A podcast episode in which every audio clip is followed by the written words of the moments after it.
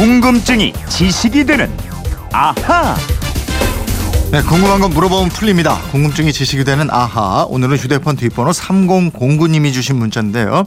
대통령 선거를 앞두고 여론조사 결과가 쏟아지고 있습니다. 조사 결과를 보면 표본 오차, 신뢰 수준 등등 해서 어려운 용어들이 많은데 김초롱 씨가 쉽게 좀 설명 좀 해주세요. 그리고 왜 저한테는 지지 후보를 묻는 전화가 한 번도 안 오는 걸까요? 이러셨는데 여론을 잘 아는 아나운서 김초롱 아나운서와 알아보겠습니다. 어서 오세요. 네, 안녕하세요. 김초롱 씨는 대통령 후보 예. 지지와 관련한 여론조사 이거 해본 적 있어요? 아, 저는 저도 못 받아봤어요. 이런 전화. 음. 이재용 아나운서도 받아보셨어요? 아, 요즘엔 저도 못 받아봤어요. 예, 예. 네. 누구하고 하는 거야? 저희 빼고. 예, 질문하신 예. 분도 전화를 못 받아봤는데 여론조사는 도대체 어떤 사람들을 대상으로 조사하는가? 어때요? 예, 예. 아니 사실 백 퍼센트 정확한 여론을 알려면 국민 전체를 조사 대상으로 삼아야 하거든요. 예. 이걸 전수조사라고 합니다. 음. 전체 수를 다 조사한다. 이 정부가 오 년마다 정기적으로 하는 인구조사가 전수조사로 하는 건데요. 근데 이렇게 하려면 이거 돈도 많이 들고요. 예. 시간도 많이 걸리고요. 선거 관련 여론조사는 유권자의 특성을 잘 반영한 표본을 뽑아서 표본조사를 합니다. 음, 시청률이나 뭐 청취율도 이렇게 하니까. 예. 예.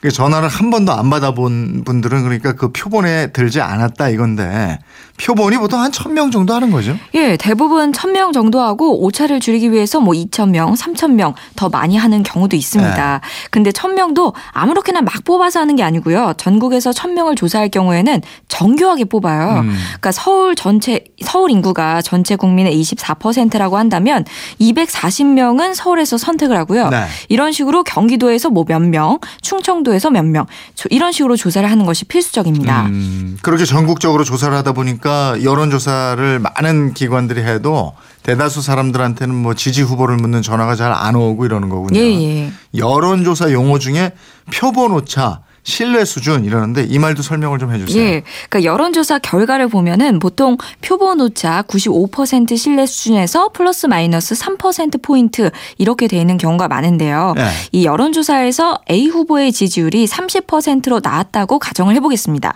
이때 구십오 퍼센트 신뢰 수준이라는 거는 조사를 백 번 했을 때 구십오 번, 구십오 번, 즉 구십오 퍼센트는 지지율이 삼십 퍼센트로 나온다 이런 뜻이고요. 예. 그리고 그 오차는 플러스 마이너스 마이너스 삼 퍼센트 포인트다. 즉 지지율이 삼십 퍼센트에서 플러스 삼 퍼센트 포인트와 마이너스 삼 퍼센트 포인트 사이, 즉 삼십삼 퍼센트와 이십칠 퍼센트 사이에 있다. 이런 뜻이 됩니다. 음, 만약에 백 번 조사를 해본다면 구십오 번은 A 후보의 지지율이 삼십삼 퍼센트와 이십칠 퍼센트 사이에 있을 것이다. 예, 예. 이런 의미군요. 예, 그렇습니다. 그런데 만약에 B 후보의 지지율이 이십육 퍼센트라고 한다면 삼십 퍼센트로 나온 A 후보와는 사 퍼센트 포인트 차이가 나잖아요. 예. 이것만 보면은 A 후보가 앞선다고 볼 수도 있겠는데 음. 근데 표본 오차가 플러스 마이너스 삼 퍼센트 포인트, 즉 이게 육 퍼센트 포인트로 벌어지게 되니까 예. 사 퍼센트 차이는 육 퍼센트 포인트 안에 있잖아요. 네. 그래서 이럴 때는 단정적으로 A 후보가 앞서 있다고 하면 안 되게 됩니다. 아, 오차 범위 안에 있다 뭐 이렇게 또 표현들을 하죠. 보도할 예. 때. 그럼 겉으로 나오는 지지율 숫자만 볼 게 아니라 표본 오차가 얼마인지 이것도 꼼꼼히 살펴야 되겠군요. 그렇습니다. 그리고 응답률이라는 것도 있는데요. 응답률은 여론조사 면접원의 조사에 응답한 사람 비율을 말합니다. 네.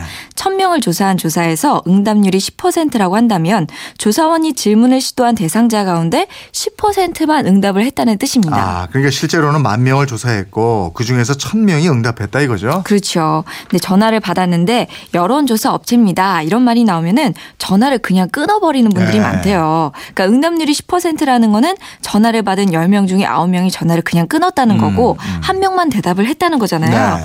이렇게 응답률이 낮을수록 여전, 여론조사 결과에 대한 신뢰도도 떨어지게 됩니다. 네, 그러니까 여론조사를 그대로 맹신할 게 아니고 그 이면을 현명하게 읽어야 한다 이거고 예. 이 여론조사는 그러면 어떻게 해서 시작이 됐는지 그것도 좀 알아볼까요? 예, 현대적인 여론조사는 천구백이십 년대 미국에서 시작됐습니다. 리터러리 다이제스트라는 잡지가 천구백이십사 년 공화당 과 민주당 후보 가운데 누구에게 투표할 것인지 답변해 주세요. 이런 여론조사 엽서를 발송하고요. 이 엽서에 지지 후보를 적어서 반송한 엽서를 보고 미국 대선 결과를 예측했습니다. 어, 그럼 그 엽서를 무작위로 아무한테나 보낸 거예요? 예, 엽서를 보낼 명단은 전업, 전화번호부랑 자동차 등록부를 통해서 선별을 했어요. 음. 이런 방식으로 조사를 해서 천구백이십사 년과 천구백이십팔 년, 천구백삼십이 년까지 세 번 연속 대통령 당선인을 정확히 맞췄습니다. 예. 이거 대단한 적신력인데요. 예. 근데 천구백삼십육 년 선거에서는 예측이 완전히 크게 빗나가고 오, 말아요. 세 번 연속해서 맞췄는데 예. 그다음에 크게 틀렸다? 예. 뭘 잘못 조사했나 보는데요? 그 당시에 이 잡지사가 무려 천만 명에게 엽서를 보내서 약 이백삼십칠만 장을 회수합니다. 네. 근데 당시 미국 가구 세 가구당 한 집꼴로 엽서를 보냈게 된 음, 거고 음. 회수된 엽서를 보고 공화당 후보가 오십칠 퍼센트의 지지율로 민주당 프랭클린 루스벨트 후보를 크게 앞설 것이다. 이런 예측 보도를 했어요. 네. 근데 투표함을 막상 열어보니까 결과가 루스벨트가 육십이 점 오 퍼센트로 득표를 한 거예요. 오, 이게 엄청나게 틀렸네. 차이도 그렇죠. 크게 나고 말이죠. 예. 근데 왜 이런 결과가 나느냐? 표본이 잘못됐기 때문이었습니다. 아. 그러니까 아까 전화번호부랑 자동차 등록부를 보고 엽서를 보냈다 그랬잖아요. 네네.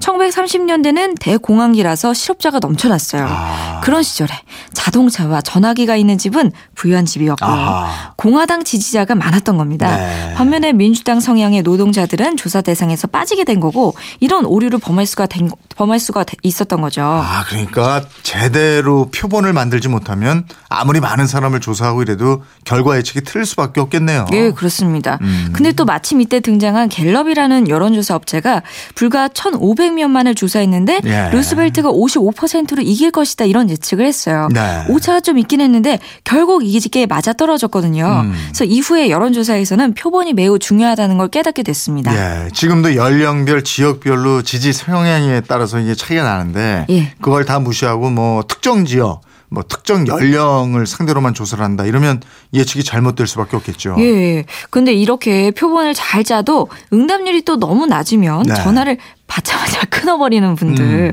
이런 거 많으면 결과 왜곡될 수 있고요. 또 성호함을 감춘 채 반대로 대답하는 사람도 있고요. 즉 숨은표도 있거든요. 음. 그래서 투표를 마친 사람에게 지지자를 묻는 출구조사 결과를 예측하기도 합니다. 아, 우리나라는 그럼 언제 이 여론조사를 도입하게 됐나요? 예, 해방 이후에 천구백사십육 년 군정을 하던 미 군정청 여론국에서 서울시 만 명을 대상으로 정부 형태와 경제체제에 대한 선호도 조사를 한 적이 있고요. 음.